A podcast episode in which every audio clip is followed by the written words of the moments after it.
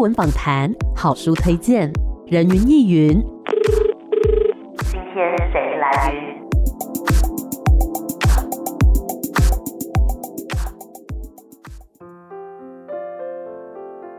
欢迎收听今天的人云亦云，延续昨天跟文国士老师聊到的每一个都是我们的孩子这本书，我们聊到了在安置机构里面的这一些少年，他们所要面临的各种挑战，也许呢是在个人的身心方面，还有在学业方面。今天我们就要继续跟果果老师来聊聊，当这些少年们走出了学校，进入到社会当中，也许是去就业，或者说呢在其他不同的场。里面各自还会遇到什么样的挑战呢？我觉得这可以拿我们自己来类比，嗯，就是。当我想到工作的时候，我会想到哪些条件？比如说，我希望做的是我有兴趣的东西，对，呃，能培养我技能的东西。嗯，然后就算不能大富大贵赚个几亿，但至少那个薪水要要还可以。是，其实大概就是这些啊。我们是这样，然后弟弟们其实也是这样。嗯，回到我们家园的弟弟，第一个所谓的兴趣，因为你在现在就打工或者是正职的就业市场上，你就国中刚毕业的弟弟，其实你有的选项本来就很少了，因为你本身没有什么技能，比如说他想要学刺青好了，或是比较文类的，其实是很困难的，或者是他要学什么软体设计，或者现在很流行沃克，其实这些都是他们没有办法取得的资源，这是第一个。所以实际上在就业的时候，多半的孩子他都是选择服务业，是，那也绝对绝对不是说服务业不好，因为你一般来讲服务业，比如说饮料店、便利商店，然后餐厅外场，对，其实那个当然都可以学。人际互动当然可以，但是讲实在话，这种人际互动作为一种锻炼好了，我算你一年好不好？其实你该磨的东西，你初步也都知道了。嗯，所以回到就业上，他们可以做的事情多半多半，我会觉得比较没有办法培养他带着走的技能。嗯，相对来讲比较没有办法。是，然后可能薪资又稍微比较低。嗯嗯，其实有一些友友善店家，是，就是他知道我们家园的状况，然后知道这些孩子的状况，然后其实也很愿意陪着孩子成长。嗯。但我们不可能去期待所有的店家都是友善店家，对，因为人家终究也要活下来，人家也没有义务让你在这边工作，嗯，嗯，所以有些时候会遇到的情况是，孩子进了职场之后，他的人际互动还很欠锻炼到，嗯，不能稳定做那份工作，那他可能就被退回来。然后像我们单位，比如说有孩子，他蛮了解自己，他就知道他就不适合做服务业。嗯，然后刚刚就说他一开始想学刺青，但我们比较没有没有这样的资源，我们在普里。所以他后来做了一件蛮有趣的事情，他是去做那个殡葬业。哦，嗯、哦，殡葬业就非常适合他，因为不太需要跟活人互动，就找到了一个自己的出路。这样，其其实是蛮好，我觉得就当一个锻炼，嗯、而且你去用这样的方式接近生死，有意识或无意识之间，我觉得他会学到一些东西，体会到一些东西啦。嗯，然后殡葬业要很早起，对，他就是跟多数人的作息都不太一样。嗯，但遇到的困境是，普里殡葬业的市场没那么大，我们殡葬业的老板自己都在量贩店打工，嗯嗯嗯，所以他就又不能去殡葬业，是。对，所以服务业这一块，通常的情况就是你可以稳定做，然后领一份薪水，其实就不错了，嗯嗯嗯。那另外可能的选项是，比如说他可以去做比较出工的，是，然后这当中有些其实是可以学技能的，比如说防水工程，而这个部分就又很吃别的条件，比如说像我们单位有一个之前有个听障生，他好辛苦，他高中毕业之后他不想念书，是，OK，那就工作啊。那因为他听障的关系，所以举凡跟人直接互动的工作他都不能做，因为他的表达跟所谓的一般人的表达就是没有办法顺利。嗯，他也不能做那些所谓的出工，是因为比如说你在工地里有危险的话，对，因为工地本来就很嘈杂。嗯，那我们没有办法去承担一个风险，是假设你今天助听器坏掉了呢，或者你今天不想带了，怎么办？所以就业的困境就是他们可以有的选择里面，其实好少好少可以培养他的技能。嗯、我讲实在话，我讲实在话，比如说你在高一到高三都在便利商店打工好了，嗯，我相信你可以稳定的做三年，其实是代表你有毅力的，而且你是可以 survive 下来的。对。可是讲实在话，你这个履历拿出去给别人看，不是每个人都看得懂的。嗯、我相信多数人会觉得，嗯哦，那你就是在便利商店打工过、嗯、哦，那怎么样了嘛？嗯哼。对啊，所以他们的技能的累积，或是年资的累积，它其实很难被有效的转换。是。可是很快很快的，十八岁啪一眼就到了。到了十八岁，他必须要独立的时候，孩子通常的状况就是，第一个他的。情感支持其实很低的，嗯嗯，因为他从小可能原生家庭的情感度就低，对，然后他可能后来一路上又转换在不同的机构里面，嗯，所以他从来没有稳定的关系，是。那他转换在不同的机构的同时，就代表他转换在不同的学校里面，嗯，所以他友情、亲情其实连接度都很低，嗯，所以他十八岁的那一刻，他的情感支持度是低的，然后在他的经济基础也是很单薄的，对。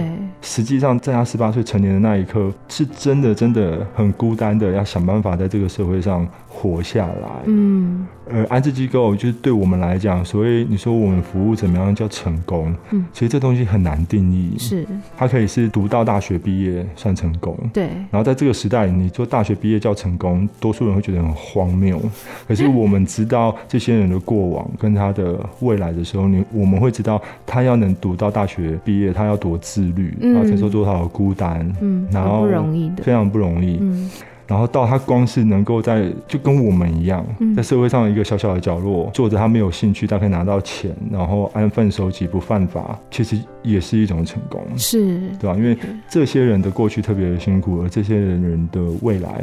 可以想见的也会是特别的辛苦。嗯哼，那其实刚刚提到说到十八岁的时候，成年的时候就会结案嘛。对。那么还有没有情况是因为我看书中有一些情况，它是会提早结案的？在什么样情况下会这样子呢？会提早结案的，通常都会是社服的，就是它不是司法的，因为司法有一个起跳价，就是两年。OK。至少两年，至多四年吧，一年。嗯。那社服的情况会结案，我觉得它通常都反映一个单位的服务能量不够。嗯，像刚刚有聊到的那个有听障的国中毕业生，对，他就不想要就学啊，嗯哼，他要就业。你在普里要就业本来就比较困难，嗯，加上他又有听障的这个。状态是，所以就难上加难。嗯哼，所以那个弟弟，第一个是我们单位真的没有能量可以服务他。嗯，像刚刚聊到送夜校，我们一台车出去就是一个老师配可能四个、五个夜校生。嗯，这样一比五，那就还过得去，人力上过得去。可是我不可能为了你一个人要工作，嗯，然后就出一班车到台中、哦、到嘉义、哦、到哪里，就是现实上办不到。对。所以我们单位能量不够，加上这个弟弟，他其实也是屡败屡战啊，他其实真的是屡败屡战。嗯、可是到最后他也待不下去，他也不想待在我们这边了。嗯，所以后来就想办法让他自立，是，所以他就提前结案，然后自己在外面自立。嗯，那当然也有别的团体在做自立的方案。嗯嗯，那他的好处是，OK，他自立之后他不用待在埔里，他可以去到比较有资源的大城市，比如说台中。嗯，可是。某种程度上，只是加速他面对他要面对的现实吧。嗯、他的辛苦其实没有获得舒缓了。是，嗯。然后像另外一个弟弟小四了吧，好像书里面好像叫小月，因为要化名，然后我画到后面都忘记谁是谁。小小月，小月对、哦，好小月。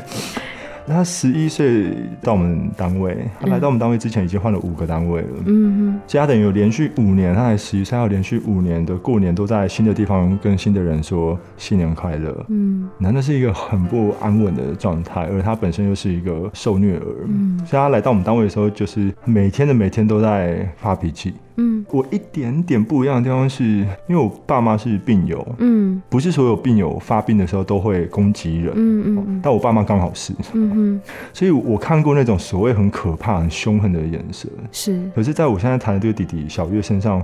我就看到另外一种比凶狠的眼神更可怕的眼神是，那你就把我打死啊！我没有差，嗯、反正我就是这样，没有人要我的那种眼神。他在我们单位待的应该差不多就是半年，嗯，然后最常陪伴他的老师就是手臂上都是淤青啊、嗯、咬痕，嗯，这样。可是那怎么办？他其实真的需要的是一对一的陪伴，嗯，可是在我们单位现实上就是办不到，嗯。对啊，然后他聊起来的时候就是砸车子啊，那没办法，因为他就是以前伤的很深嘛。对，我们就必须要设一个停损点，因为单位里面的人力比本来就很辛苦。嗯，那当我们真的真的意识到我们没有能量服务他的时候，我们转过头来要考虑的是其他孩子，嗯，跟工作人员的身心状况。是，所以最后这个孩子结案，其实是因为我们单位没有能量陪伴他。他最后去的是精神疗养院，嗯嗯，那精神疗养院当然有他所需要的一些医学上专业的支持，嗯，可是一个十一岁的小孩，没有一个应该是在那样的环境下成长的。我今天早上才收到一个书友的长长的回馈，他就是看了我的新书，就是小月这个个案，就是让他很有共鸣，嗯，因为他也陪过这样辛苦的小孩，然后到最后也是气力放尽、不得不的情况下，就是让。这个小孩也是进到比较医疗化色彩的机构去，嗯，对啊。那你说，难道没有别的机构吗？或者是寄养家庭吗？那就机构来讲，我们单位算是在收很辛苦、很辛苦的个案了，所以通常到我们这边都会是很接近安置的最后一道。所以我们机构如果也没有能力的话，嗯，其实大概没有什么别的机构有这样的能力，嗯。那寄养是另外一条线嘛。然后寄养在最近这两年，政府也推的力道也比较大，我觉得是好事，我觉得都是好事。是，但一样很真实的困境是。就像很多人觉得社福工作者在用爱心发电，嗯哼，可是事实上根本不可能用爱心发电。你你需要合理的劳动环境，跟其实你需要很多的专业的知识或是技能。那一样的困境在未来或是现在，其实就是就是在寄养家庭的那条线里面，就家长端他们其实也很需要各种支持。对对，因为他们有机会领养到的小孩，我我相信一定也很多会是很辛苦。比如说像小月这样子的个案，是你看像小月很快哦，她已经她现在应该。五年级还六年级了，嗯，很真实的困境是：亲爱的，你不可爱了，你越来越大了，嗯，所以你要能被领养的几率也越来越低了。加上加上他有那么那么辛苦的一个情况，就他情绪控管的情况。那刚刚其实有提到说，面对一些情绪控管比较需要帮助的小朋友，那你自己遇到这样的情况，比如说他真的是很失控、很激动的情况，你会怎么做呢？有没有相关的案例可以说一下？一样是那个听障的小朋友，嗯嗯，因为你必须要说一个听障的小朋友。在人际的相处里，其实也会是吃亏的。嗯，每天都会有小朋友就是奚落他嘛，就拿他听障的事开玩笑。嗯，所以我那时候其实就面对一个课题吧。嗯，我就在想说，我需要在每一次别人又在拿他听障的事开玩笑的时候介入嘛。嗯嗯，因为真实的环境，他未来要面对的处境一定只会更不友善。是，所以我后来有跟这个弟弟聊，我让他知道为什么我没有在每一次别人在嘲笑他的时候都介入。嗯，就是我的第一。度介入，我觉得不是我不干事，而是像是你想要把他打一点抗体吧，嗯嗯，你要让他练习面对面对世界，所以他后来当然就知道，所以我只有在比较。太夸张的时候，我当然还是会介入。嗯哼。可是一直以来还在单位里面，人际就比较孤僻啦。嗯哼。嗯，孤僻不一定不好啦，但因为这些弟弟是被迫到我们单位来的，嗯哼，被迫要过一个群居的生活，而不是每一个人都喜欢群居的生活，也不是每一个人都适合。嗯。可是 anyway，他没有别的选择。嗯。所以他在单位里面最常玩的就是跟三只狗狗玩。那他如果可以在我们单位里面工作上找到重心，那就是好事一桩。是。那显然也也失败了，就没有。办法，嗯，所以他他每天每天的失落感其实很重，嗯，然后他被排挤的感受其实也很强烈，嗯，所以有一次他就是一个大早，他就突然炸裂开来了，嗯，那我我也觉得他有很好的理由炸裂开来了，嗯，所以在单位里面很常见的就是当一个孩子炸裂开来的时候，他就是沿路上看到什么就砸什么，然后经过布告栏就把布告栏撕爆，然后那个饮水机就把它踹爆，然后各式各样，然后玻璃就把它打破，嗯，然后那个过程里面，在那个当下。能做的其实我就是跟他保持一个距离吧，可能三公尺的距离、五公尺的距离，因为他在舒压嘛。对。那那你就是陪着他，就确定他在那个过程里面，比如说不要伤害到他自己，或者不要伤害到别人。嗯哼。然后就这样子 陪他巡视园内，然后走到哪就打到哪样，然后到资源回收厂就把资源回收厂全部就是搞翻啊，嗯、然后就骂啊。是。他很辛苦。然后后来那一次，就某一个瞬间，我原本以为他气发完了，嗯，哦，他就是掉头，然后看起来是往宿舍的方向要走，嗯，然后就突然就是一个爆冲，就说我要死给你们看，就跑起来这样，嗯、他就往楼上跑这样。那他跑，我当然就跟着跑嘛。五公尺变三公尺，然后我就在看说你到底是要跑去哪里？对。然后后来他跑到比较高的楼层的时候，因为我熟悉那个环境嘛，所以你知道他再出去，其实他真的，他如果真的会跳，他就是会跳，他就可以跳下去。嗯。所以很不得不的时候，最后一刻我当然就还是把他压制下来。嗯，压制他那个当下，我就一直跟他道歉嘛。嗯，然后他就一直哭，然后后来我同事他们就来了。嗯，其实就是个十分钟左右的事啊。可是到我把他压制下来跟他道歉的时候，其实我已经心很累了。嗯嗯，因为我觉得那个道歉，我觉得比较像是为他所处的一切道歉吧，他可以有的资源或他个人的状态道歉。嗯对啊，那后，后来我同事接手之后，一样也是跟他道歉，然后就跟他讲说，基于怎么样的考量，所以我们现在只能暂时把你压制住，让你舒缓下来这样。然后搞到他想要自杀，当然是比较极端的情况啊。嗯，可是在这个极端的情况里面，一样就是有很真实的困境吧。就是其实每一个人都想好好努力啊，然后每一个人不管我们的努力有没有被别人看见，或者有没有被自己看见。我相信都是努力的，可是就我觉得我们活在一个过分强调天赋跟努力的时代里，嗯哼，然后我们好少好少去看到环境，嗯，我们只有在自己脆弱、自己想要被同理的时候，才会很怨天尤人或者怎么样去谈我的环境怎么样。可是特别是当我们对到的是别人的时候，可能就因为我们自己都很努力吧，所以我们都会把别人做得好或不好都归因在这个人的身上，嗯，所以我们看到，比如说像有些人说八加九的弟弟或者怎么样的，我们就会觉得啊，你把你的人生所谓过成这样，就是你自己不长进。或者干嘛干嘛，可是其实他就跟我们一样啊，嗯、就是我们都真的都努力了，是，对啊，但他们的环境就真的很辛苦啊。嗯、然后作为他的陪伴者，就是啊，像生活老师或社工，就是那个精神的消耗其实是很快的，嗯嗯嗯，啊，我觉得一样是回到这些孩子身上嘛，我觉得他们最需要的资源其实是一个有品质的互动，嗯，那也因为这样，所以对他来讲最重要的资源其实不是笔电，不是你穿什么样的鞋子或干嘛，台湾。社会到现在，我相信，我相信绝对还有，就真的很缺物质的、嗯、的单位。是，但我同时也相信，那个应该是极端中的极端，少数中的少数。嗯，可是我们通常想到，比如说要一起为孩子努力的时候，比如说我们要捐物资，我们通常想到都是捐物资，或者是捐钱直接给小朋友。嗯。嗯这是最常见的，可是回到孩子身上，他生命当中目前最重要的资源，其实是我们这群在他身边的陪伴者。嗯，所以其实投资这些陪伴者。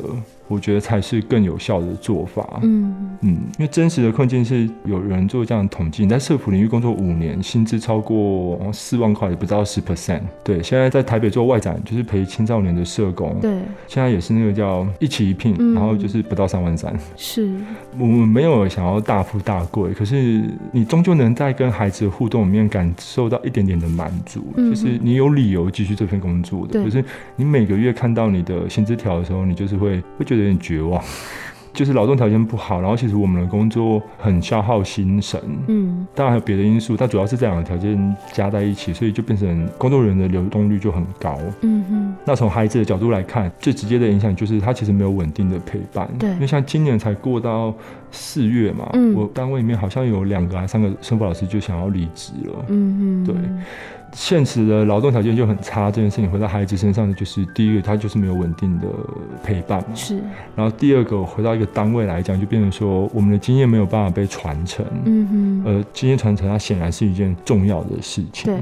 像比如说我们刚刚说，就是听到那个弟弟他情绪来的那一波，他砸东西要跳楼的那一波，我们后来当然就有整理出一些大概的 SOP 啊，大在一些比较特殊事件的情况处理。嗯哼。可是，就是我们几乎很短时间内就要对新的人再重复一次。对对对对对，嗯、那这件事情其实是很伤的吧？很累啊。对啊，嗯、对啊。那刚刚有提到说，就是这些小朋友面对这么多的挑战，那包括说情绪方面的，那当然生辅老师自己也是很辛苦，然后包括说呃社工啊这些照护的人，其实都很辛苦。那国国老师自己有没有过可能情绪把控不住、情绪失控的那种经验呢？我书里面有写到一个，嗯我觉得那也是一路上情绪的积累。嗯、我我先讲通常情况啊，就是因为人是很敏感的，小朋友、青少年更是，更何况这些小朋友过往的生命经验，让他整个人其实需要很很警觉，所以他的敏锐度实际是更高的。是。然后我们又是每天相处的人，所以你的每一天，你有什么样的情绪，其实他都感受得到，嗯对吧？那。我我就说我我自己好，我就做了一个还不错的锻炼，是我我在情绪要起来的时候，嗯、我都会很明确的跟对方讲，嗯哼，跟那个弟弟讲。我前阵子有一个高一的学生，他当然是所谓的轻度精神障碍的学生，嗯，他已经在我们单位三年了吧，嗯，然后他学校也在念所谓的资源班嘛，是，他那一天晚上就很卢很卢很卢，嗯哼，他跟我说他不会做资源回收。嗯，没有人叫他做资源回收，嗯，然后同时又有别的事情要做，嗯，对，然后那个当下我就会很生气，其实会很生气啊，就我觉得问题从来都不是不能有情绪，而是我们怎么样不情绪化的表达自己情绪，嗯，这件事情，你不要说什么在机构里面，我觉得在我们的文化里面，这件事情本来就都让我们很陌生，对。对，所以我觉得对每个人来讲，本来就是很辛苦的练习。嗯哼，对啊。但通常有情绪的当下，不管是对方有弟弟有情绪，或是我有情绪，嗯，我们都会先暂停一下吧。嗯，久了他们也会学习，他也会跟你讲他的需求，他他觉得你很怎么样，嗯，很烦，或者他的情绪很满，能不能晚一点再来聊这件事情？嗯、对，我觉得那个过程其实是好的。嗯，像我顺便有记了一个是，是他叫试试哈，这边试试。他也是一个所谓情绪障碍的学生啊，嗯、我觉得很辛苦的地方是，我们都知道不该做的是什么，嗯，没有效的陪伴是什么，嗯、比如说很权威的陪伴就是没有效，对。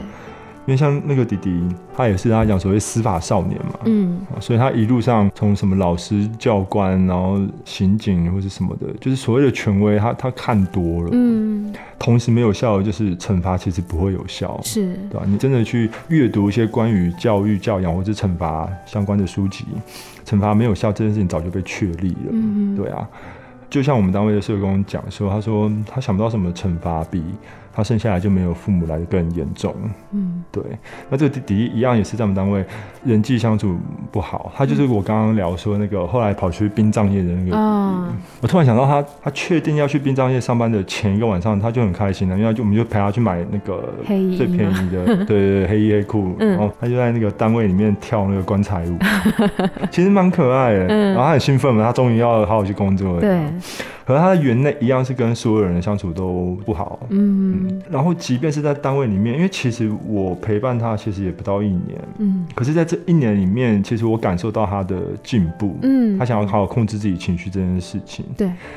可是那个所谓的进步，可以是，比如说他一个礼拜从打十次架好了，变成一个礼拜打三次，哦。那个进步可以是他本来看到不爽，撩起来拿搬着灭火器，他就想要砸人，就想要喷人，到他会克制住，嗯，换成了随便换成水杯丢人这样，嗯、就是其实那些都是进步，因为我有幸的地方是我是跟他每天很紧密相处的人，所以我们就是建立的关系也不错，嗯哼，所以在有些时候，比如说起口角，他们孩子之间起口角的时候，就是你一个眼神，他就会缓下来，嗯，对啊，所以我当然是很很切身感受到。他的进步了，可是他进步的速度，回到单位来讲，我觉得那一样是回到我们单位没有足够的能量。嗯，我刚刚说一个礼拜打七次架，别人打三次架，嗯、但你一个礼拜就还是有三次在打人，然后别人为什么平白无故要被你打？嗯嗯，对。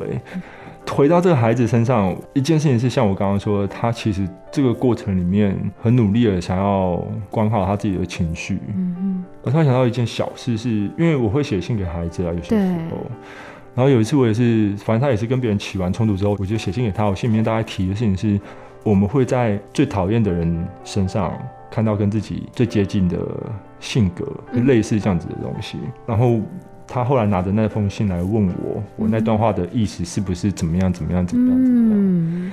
重点不是他回应我文国师这个人，而是说有一个人写信给他，而他在乎，他想要知道，他想要搞清楚那个想要，我觉得是很难得的。嗯，所以我跟他的关系当然就特别的纠结啦。是，对啊。那所以在将近一年陪伴他的时间里面，其实也好几次好几次，单位都在讨论说是不是应该把它结案。嗯哼嗯，但他结案的下一步就会是感化，就会到矫正学校嘛。嗯、所以现实上来讲，弟弟们都知道啦。我们有些时候也会这样讲，矫正学校基本上就是成监的先修班，成人监狱的先修班。嗯、理想上不应该是这样，理想上矫正学校应该是拥有最多资源的地方，但、嗯、现实上就不是这样。对啊，那我们就是挡下来好多次，然后一直不断协助他，比如说让他一个人住，嗯，或者来工作上帮他找说他比较适合的这样。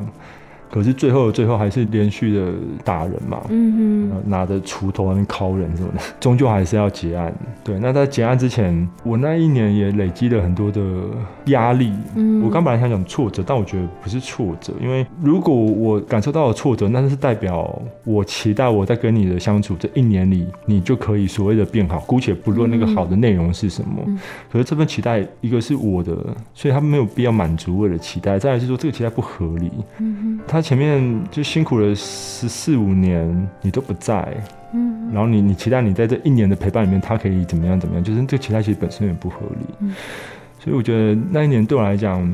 感受到的不是那种失落，嗯，但确实有压力啦，因为别的老师或者别的社工，大家可能对于怎么样回应这孩子的需求，会有不一样的想象吧。嗯，那一年确实很有压力。然后有一次是到他快要结案的，反正其实都是很小的事情，但就是情绪累积很久。对，就是要集合吃饭，那时候家园里面还要集合吃饭。嗯。然后他就在床上跟我塞信得，嗯哼，青少年，你要真的讲，他会这样跟你塞信得，也是因为他跟你有某一种连接在，对啊，当当然也是，可是因为当下就是受不了，嗯嗯，他就是就是吃啊，怎样？我现在怎么办？不想吃饭了，那就就那个你知道，然后然后你就会回想这一年自己所有的努力，嗯嗯，因为我情绪也上来，然后那一次可能我自己其实有点失控，嗯，我就想要把他激怒，所以我就拿手机录他，嗯嗯，我就说你有种，你就现在这个表情。你做给你的保护官看，嗯，对，因为保护官对他来讲，对他有个强制力嘛，可以决定他要不要去感化，对，所以他当然就俩起来了。所以他就是拿衣架，反正他就要攻击我就对了。嗯，然后在那一次里面，我就是把也是把他压制。然后我觉得很可怕的是，我真的有大概半秒的时间，我真的感受到我想要拿他的头去撞墙壁。其实那个愤怒里面是很深很深的委屈啦。所以很快也是请我同事们来帮忙，嗯，然后我就是先抽离，对，也是很极端的经验啦，是，嗯，我觉得那个极端指的是样态上的极端啦，嗯，可是就刚刚讲说那个极端经验下的我，其实就是很生气嘛，生气里面其实很多的那个。委屈跟无力，嗯哼，对，那那个委屈跟无力是你很经常性要体验的，是在这个产业这个领域里面工作的大家其实都很很熟悉的吧，嗯嗯，啊，所以像之前我们单位的主任，他也是被一个小朋友就气到俩起来，然后那天好可惜，因为那天我我没有上班，我就没有看到。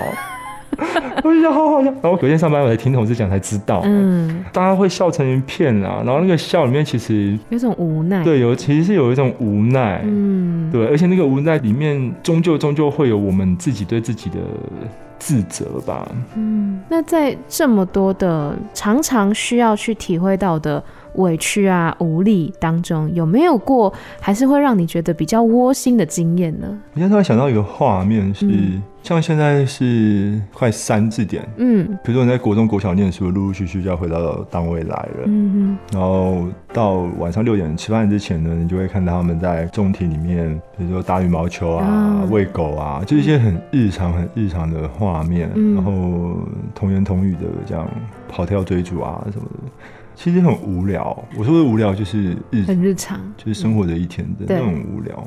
然后那种无聊，其实有都市小孩很少体验到的惬意啦。嗯嗯，可是你看的那那个画面，你会觉得这一切很不容易。嗯，就是他们能够在这个地方这么日常过着，其他小朋友也在过着生活，其实很不容易。他的出生不容易，然后支撑他可以在家园里面。这样过日常生活的我们，其实也很不容易。嗯，所以生活里面其实还是会有很多细小的感动。